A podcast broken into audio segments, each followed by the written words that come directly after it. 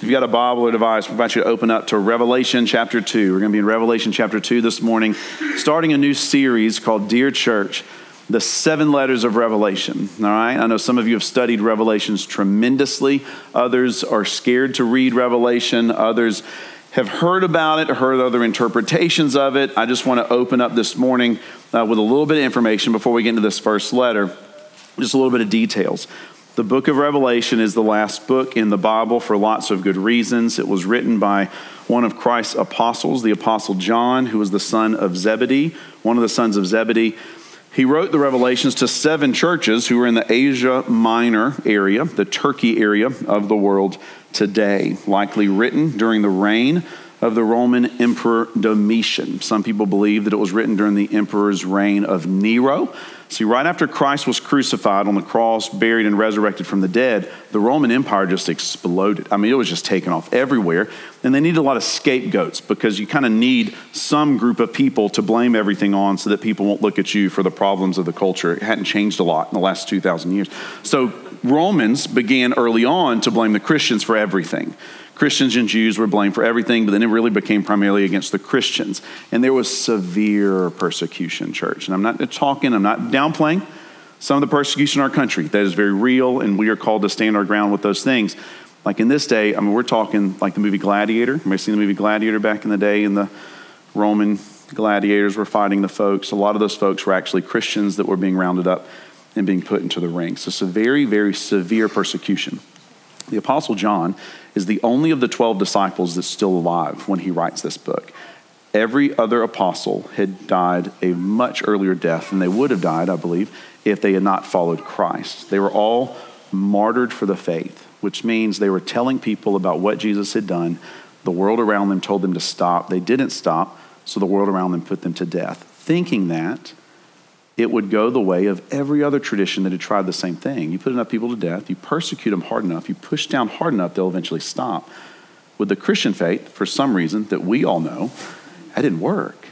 The harder the people pushed, the harder the culture tried to squeeze it out, the faster it spread. And one of the primary reasons it spread as quickly as it did was, I believe, the Holy Spirit of God was just an absolute movement around the world through the church. These were men and women and children of the faith who, when they were being persecuted, were actually quoting Jesus when Jesus said things like, Father, forgive them, for they don't know what they're doing. The world would hit them on one cheek. In church today, the church 2,000 years ago was actually doing wild things like turning the other cheek and continuing to serve. And other people from other faiths, other religions, the Roman Empire, continued to witness this example and couldn't understand it because they had never seen a people group that had been hit that hard and continued to offer grace and mercy and truth at the same time. So, under the reign of Domitian, the Roman Empire is hitting the Christian churches hard. It's also a little bit different because when this letter, these letters were written, they're going to be reading the next few weeks. There were not 15 or 20 or 30 churches in every town most of these churches were the only church of the Christian faith for possibly a 50 to 100 to 500 mile radius, right? So it was like a small, small group of believers that gathered together. So you wouldn't say, like, oh, you're from Ephesus, which church you go to? They would probably say, are you the church? Like, what are you talking about? There's only one, the church at Ephesus, also the church that Paul wrote the letter when he wrote to the Ephesians. So all that's kind of a little bit of background information on how we get to some of these letters that John writes to churches around him in this time. As the last surviving apostle, he's most likely writing these letters from the island of Patmos. His life was not easy either. He had severe, suffered severe persecution throughout his life, and when he's writing this, it's in complete isolation because he's been banished from the culture. He's on an island by himself, and the Lord reveals to him, hence Revelation, things that are to come. He reveals to him glimpses of God's plan. Have you ever been to Philips Arena or a big concert in a, in a fancy place, Red Rock, something just cool, right? You ever walk in and just go, this is neat, right? With smoke and lights and sound, all that stuff. This is just Danny's opinion for 30 seconds. John was a first century Jewish convert to Christianity that had never seen running water, indoor plumbing, an automobile, or electricity. There is no, in my opinion, no way John could have fully understood everything that God was revealing to him as quickly as God was revealing it to him. This is just my opinion. I believe John was writing down as quickly as he could things that he was seeing, saying, maybe, maybe there's a chance. Even with some of those, he said, I don't know what this even means, but this is what I'm seeing. Can you imagine if you had never seen electricity before, you had never been inside a building with doors or nice glass or screens on the windows or lights in the sky like this before, and you somehow caught a glimpse of all this, how would you describe that to somebody else? It'd be extremely difficult. You might say things like, there was what? Fire in the sky. There was shaking of the thresholds. Like, what does that mean? Am I saying that God's kingdom is going to be Philips arena? Absolutely not. I think it's going to be so much more than that. But I do think it's important for us as we unpack and read through Revelations to remember and acknowledge that this was written down, divinely inspired and perfect from God by a man who probably didn't understand everything he was writing down. But God said to write it down because everyone who would read it would be blessed. All that to say, I do think it's also important to notice the two goals of this book. There are lots of goals, we're just going to highlight two. One, to encourage Christians to live righteous and holy lives in light of what is to come to encourage Christians to live righteous and holy lives in light of what is to come, and to challenge unbelievers about the judgment that lies ahead if they reject Christ. All right, so we got two purposes that we can highlight over the next few weeks in the book of Revelation. If you're a Christian, I believe God can reveal himself through Scripture as he has. That's one of the reasons it's called a living, perfect word. First century Christians in Ephesus, world's a lot different from ours, could have gotten this letter 2,000 some odd years ago, and I truly believe the Holy Spirit could have used it to encourage them and equip them and remind them of their calling, just like we can do today. Same thing. First century Ephesus could have gotten this letter for the non believers, and I think the church could have been reminded, like, hey, we are following the truth. For everyone who doesn't know the truth, this is what is to come. That message hasn't changed either. Many interpretations about what is written in this book. Kirk Cameron, anybody ever see those movies? Left Behind, that was my jam. Also, I stayed up really late a lot of times in middle school because I was just terrified sometimes because you see those things. I think he's done a phenomenal job of trying to replay and foreshadow and bring into light, along with lots of other people. I'm a fan, church, of having good conversations about the many interpretations of some of the things that are written in this book. I'm a fan about doing those, especially around like dinner tables, you know, or conversations. Tonight, my wife and I will be on the Facebook on our back porch, and we're going to be unpacking some of this a little bit more. We're welcome to jump on. It's between sometime between seven and ten, just whenever we jump on there, because there's so many kids. You ever just look around and say, "There's just so." So many kids and now dogs, they're just everywhere. But knowing they're not the same. Those are two very different things, two very different groups. But I do want to point this out before we jump into this, this, these verses this morning that I am a fan of good conversation and discussion about timelines and details. I believe everything that is written in the scriptures, from first page to the last page, is the revelation of God, the true word of God, and we are called to live by it and trust in it. But I also am a fan of specifically what Jesus said about the end times. Remember what Jesus said in Mark? My voice is gone. it's noticeable. It's because I was at camp last week and I just yelled at that one kid. I didn't yell at any kids last week. Okay, focus on the thing. Focus on. But y'all, it's important to remember what Jesus said in Mark 13 32.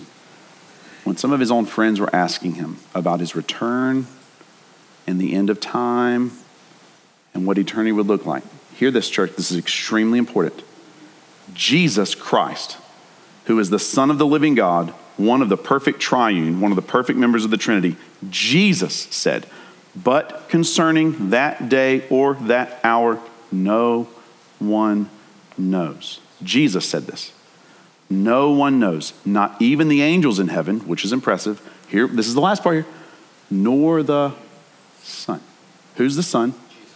Jesus is saying in this verse, quite literally, Jesus does not know the hour at which the Father in heaven is going to say to him, Return to the earth, the day is near. The day is here, the day is now. Again, I'm a fan of having conversations. I'm a fan of studying this text because it opens up by saying, the only book in the Bible that opens up by saying, Blessed is he and she. Blessed are those that read these pages, right? It's very important. But I'm also a fan of being aware that many men and women over the last 2,000 years have predicted the day and time. Some of them have sold lots of books and made lots of money about said day and time, and then they've had to come out with a sequel. You know what I'm saying? I'm not making fun of anyone, I'm just pointing that out. Why? Jesus says, even Jesus does not know the hour at which he will return. Hear this, and if I am I upset, that's okay if I'm upset because I'm just quoting scripture here. That means if you or a YouTube preacher or a prophet that's written a book somewhere has said to you or anyone else, I have received from God the day and hour in which Christ shall return. You have the full blessing of every page in this scripture to say you are nothing short of a heretic. Right? So, the problem I think the church has today is we know that there's some folks who have made a big fuss, made money in predicted days. Some of us just think, well, let's just not read it all together. Like, no, we can't do that. It's in the scripture. It's written to actual people, and God wants us to study and to know. So I just point those things out as we open up, all right? I just want think that's important to see. If you have any questions on that, see Jeff Rogers. He'll have all the answers. All right. Jeff, sorry, one of our pastors on staff. All right, here we go. Revelation chapter 2, verses 1 to 3 says this. This is Revelation chapter 2, the first of seven letters to seven churches. This one's written to Ephesus here. To the angel of the church in Ephesus, right. All right, so he's talking to John. John's having a revelation, whether it's a dream or he's seeing something physical. He's like, I don't understand. Like, Write these down. The words of him who holds the seven stars in his right hand, who walks among the seven golden lampstands. So John's writing these things down. I know your works. This is what he writes to the church in Ephesus.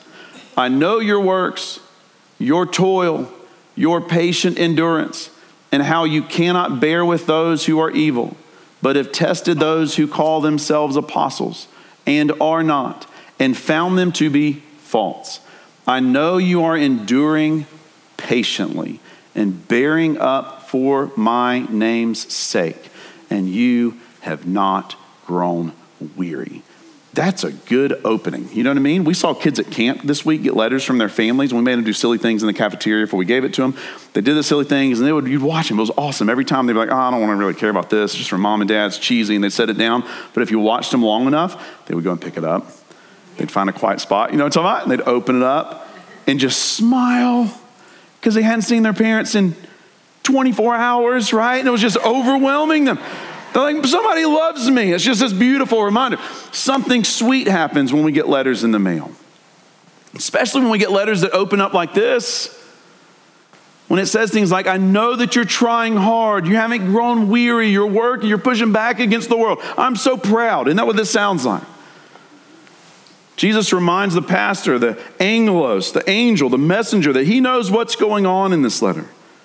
Good list, good works, toil, patience, endurance. Don't stand for evil. Test false teachers. Live well for his name's sake. You haven't grown weary. All these things are good, which remind me that in this letter it opens up to me by saying, Dear church, persevere in hardship and test everything with Scripture. Persevere in hardship and test everything with Scripture. The church in Ephesus was undergoing severe persecution and they were standing strong. And I think God wanted them to be reminded that He was paying attention to what was happening in their lives. One of the worst things for us to fall into is to think that we're the only person on the planet that knows what we're going through, especially when it's a difficult thing. God wants everyone to know that He is paying attention to the details and He is with us in the most difficult of times, and He calls us to persevere. He also calls us to test everything with Scripture. We know that life is hard. That hasn't changed since Ephesus time. We know that the world is evil. Church, we also know that we shall overcome because of what Christ has done. We also know that not all preachers and teachers are godly and biblical. So we've got to be aware of that. That's how this letter opens up. Test everything with Scripture. That even means the people that stand on this stage, what they preach, what they sing, what they teach, what we teach in the class. We're called by Scripture, by God, to test everything with Scripture. So that means if you ever hear something, and sometimes, y'all know me for a little bit, I talk fast. I'll say something and I love it. Sometimes people catch me afterwards, like, hey, what did you mean by that? Usually I have to kind of unpack a little bit, but we want to make sure everything that we say and teach here is grounded on the truth of God's word. Y'all, just because someone says they're a preacher or a teacher or they know God doesn't mean they actually do. We've got to be aware of that. Just because somebody puts a hashtag Bible verse on a screen somewhere doesn't mean that's one, what the Bible actually says, or two, that we're called to follow that person blindly. Scripture says, be aware of the false prophets. Be aware of those who are trying to lead you astray. Life is hard, the world is evil. We shall overcome. It goes on to say in Revelation chapter 2, verse 4. But I have this, Jesus doesn't play. He's like, man, you're doing so good. I'm so proud. But I have this against you. You have abandoned the love that you had at first. That's the whole verse. I have this against you that you abandoned the love that you had at first. Church, we've got to ask ourselves is, is John writing what Jesus says here, dear church? You've abandoned your first love. You remember what it was like to fall in love? If you've fallen in love before? If you're currently in love with someone in this room and they don't know yet, hold your hand up, point to them on three. No, don't. That'd be. I was like, oh, I don't want to do that. It's kind of weird. No, we're not that kind of church. We're not going to do that. Y'all, the church at Ephesus had a very correct doctrine, but they did not have a correct heart. Even to this day, we can know everything there is to know about God. We can know everything there is to know about the Bible. We can even know everything there is to know about the book of Revelation. But if our heart is not pure in its first love for Christ, we are missing the point. The emphasis here is on the word first, not necessarily the word love. We opened up with John, 1 John 4 9. God is love. He loved us, we love him. Like God is love. He says love here. To me, the emphasis on that verse in first in Revelation 2 4 isn't even on the word love, it's on the word first. First involves passion, pursuit, intimacy. For those that are in love this morning, you've been in love for a long time. Some of you in this room are still holding hands with folks who, in the last few years, it's been difficult because life is difficult. Can you have these after you've been in love for a long time? Of course you can. But it usually takes a little more work, right? I've been married to my wife for 16 years. I know most things about her. It's cool. Every now and then she'll say something. You ever do that? Those who've been married for a long time, she, they say something, you go, huh, didn't know that about you. You know, it doesn't happen that often because I know you told me the story 87 times. I was there for most of the story. Like, you know those things. You ever watch young people fall in love? Or even adults fall in love? Y'all's beautiful, right? Church, we must not fall into the trap of merely following programs and traditions. We must never allow our duty to replace our devotion. You know what God calls us in the Revelation as the church? His bride. That's good stuff. I think some of it is just meant to be sweet. You've seen you've been to a wedding, you've been in a wedding, you've been married, you're thinking about getting married, you just watch the Hallmark movies wherever we are, right? For real. What happens in like traditional wedding sense? You got like a guy and a preacher and somebody else up front, and the door's open. In the sweetest movies, right? Everybody goes, oh, right? As the doors open, it was like, oh. When God describes us as his church, he describes us as his bride. Why? Because he wants intimacy, passion. He wants followers who are obsessed with him. Waking up in the morning. Y'all, you've been in love those first days of in love time, you know what I'm talking about? Man, I wonder what she's doing. I wonder what he's doing. I want to text him. I want to check the Facebook. Like do a little stalking. Like, what's going on? You just can't get enough, right? What can happen over the years?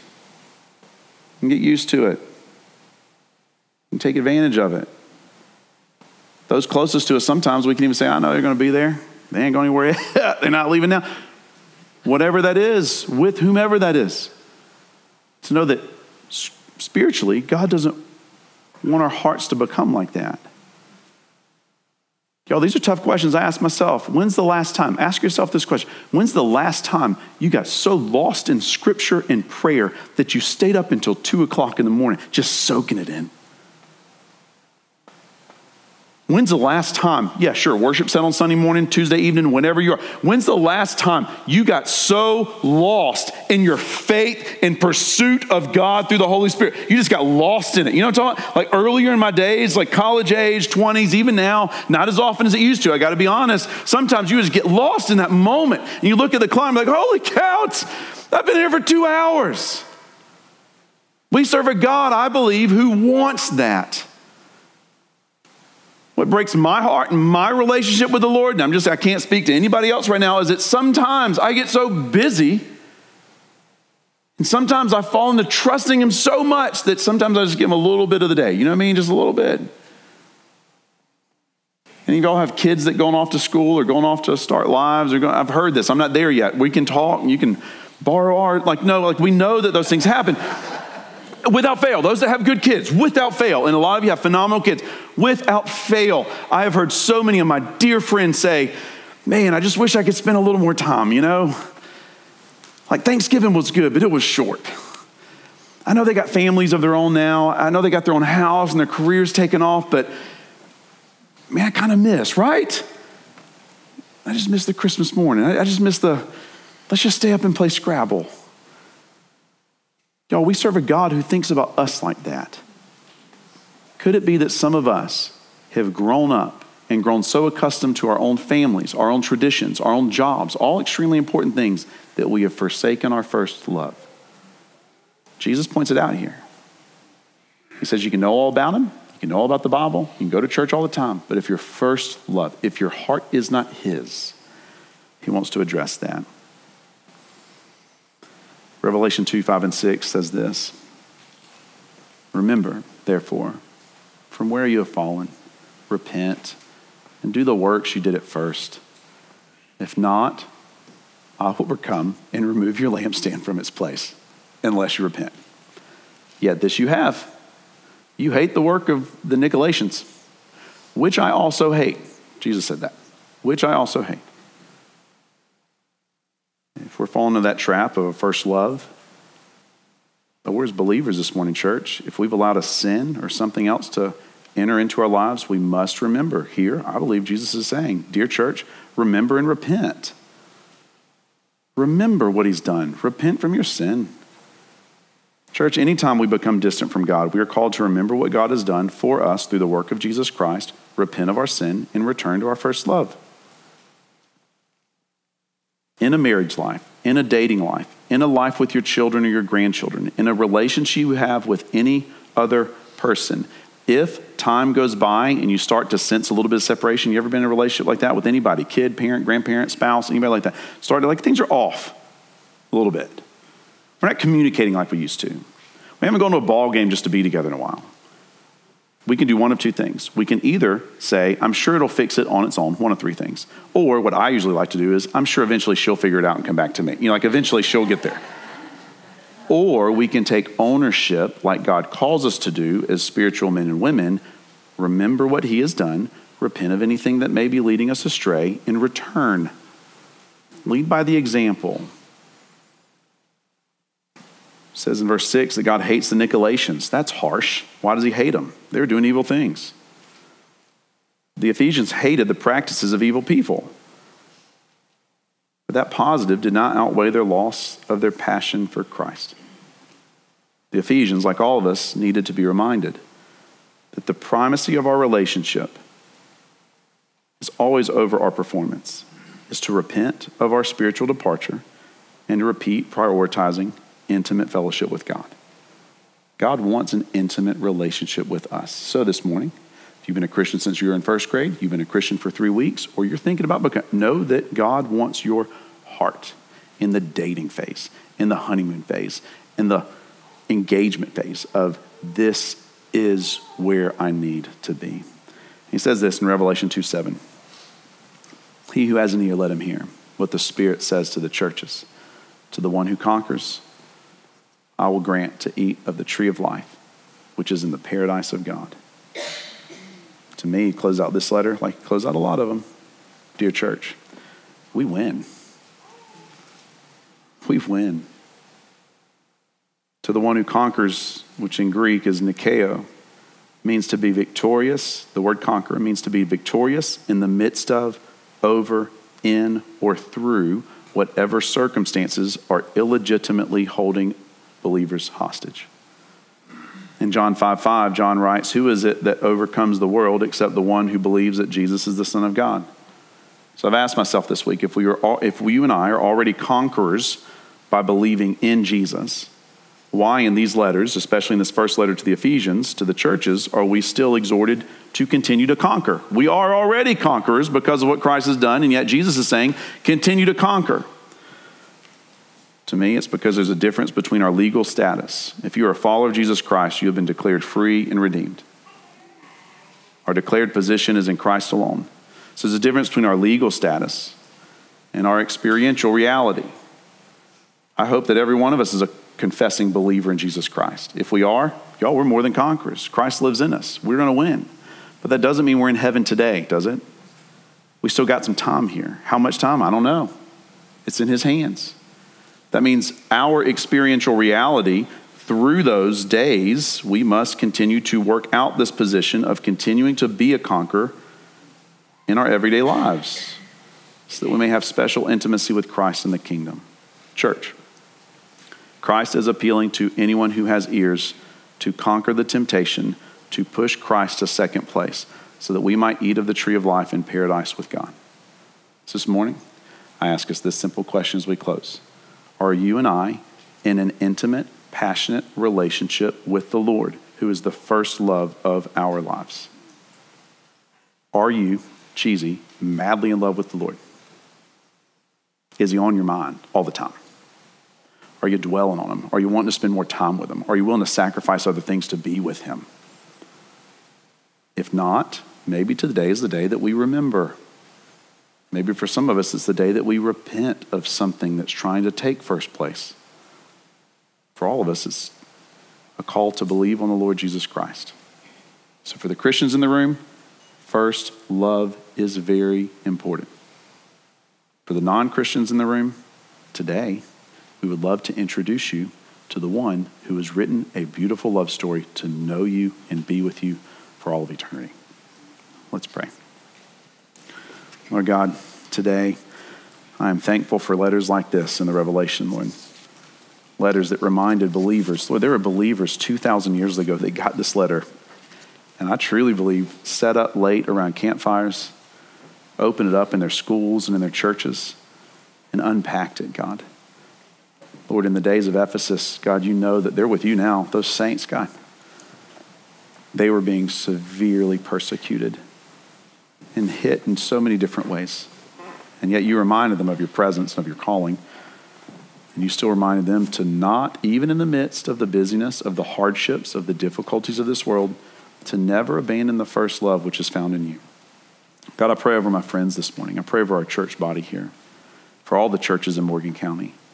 God, I pray that you would allow revival to continue in our hearts and our minds and our souls and the churches, that we would all return to our first love. God, I would rather someone say about me, all that God does is talk about Jesus, than to ever be tempted to say, I didn't even know he knew Jesus. You know, I, I want, I want to be known as a person who loves the Lord Help us, God, come back to that. You know, in this world, there's so many things that vie. You know, there are so many things, good things, God. So, in the next few moments, I pray, overwhelm us with your presence. Overwhelm us with just a glimpse of the intimacy. You've designed us to be in your presence. In the heavens, Lord, you say in the scripture, in Revelation, that there's no need for the sunlight anymore because your presence will light up the streets. God, I pray then the next little bit, as we sing the song called Revelation, that you would just let us catch a glimpse of that spirit just catch a, a little bit of what it feels like to be in your presence, Lord. May we become addicted to that and yearn for it and tell everybody we can about it. Lord, I want to be in love with you. And I want everyone else who knows you to be in love with you as well. God, if there's anybody here today, hearing these words, that does not know you, that needs to have a something inside of them is stirring. I don't know what this even feels like. This is odd. Lord, let today be the day, wherever they're at, wherever they're standing or sitting, may they just be reminded through who you are in the Holy Spirit that you are also God. You lead by example. You are in love with all of us and that you have done everything in your power to gain access to a relationship with us. God, in our minds, sometimes I think the devil wants us to think we are too sinful or too broken or too tired or too poor or too anything else. But God, I, de- I believe and declare that because of what Christ has done, you allow us to be called sons and daughters of God. You allowed us to be reminded this morning that you have the greatest dinner table that has ever been prepared in all of the universe. And at that dinner table, you have a nameplate for every one of your kids. So, God, anyone hearing these words right now that feels as if they are not enough, I pray through the name of Jesus Christ that you would remind them that because of what Jesus has done, they already are enough. That all we have to do is believe in what you've already done and trust in it, God. God, I want us to be reminded that we are loved and you know our name and you are with us. Help us, Lord. If anybody doesn't know that or starting right now to have a conversation with you, and the next song, then come and talk to me or Jeff or Maurice or Sandra, somebody up front, Lord, just, just to share that with somebody on the way out the door. Because you call us your bride. And I'm thankful to be one of yours. We pray these things in Jesus' holy name.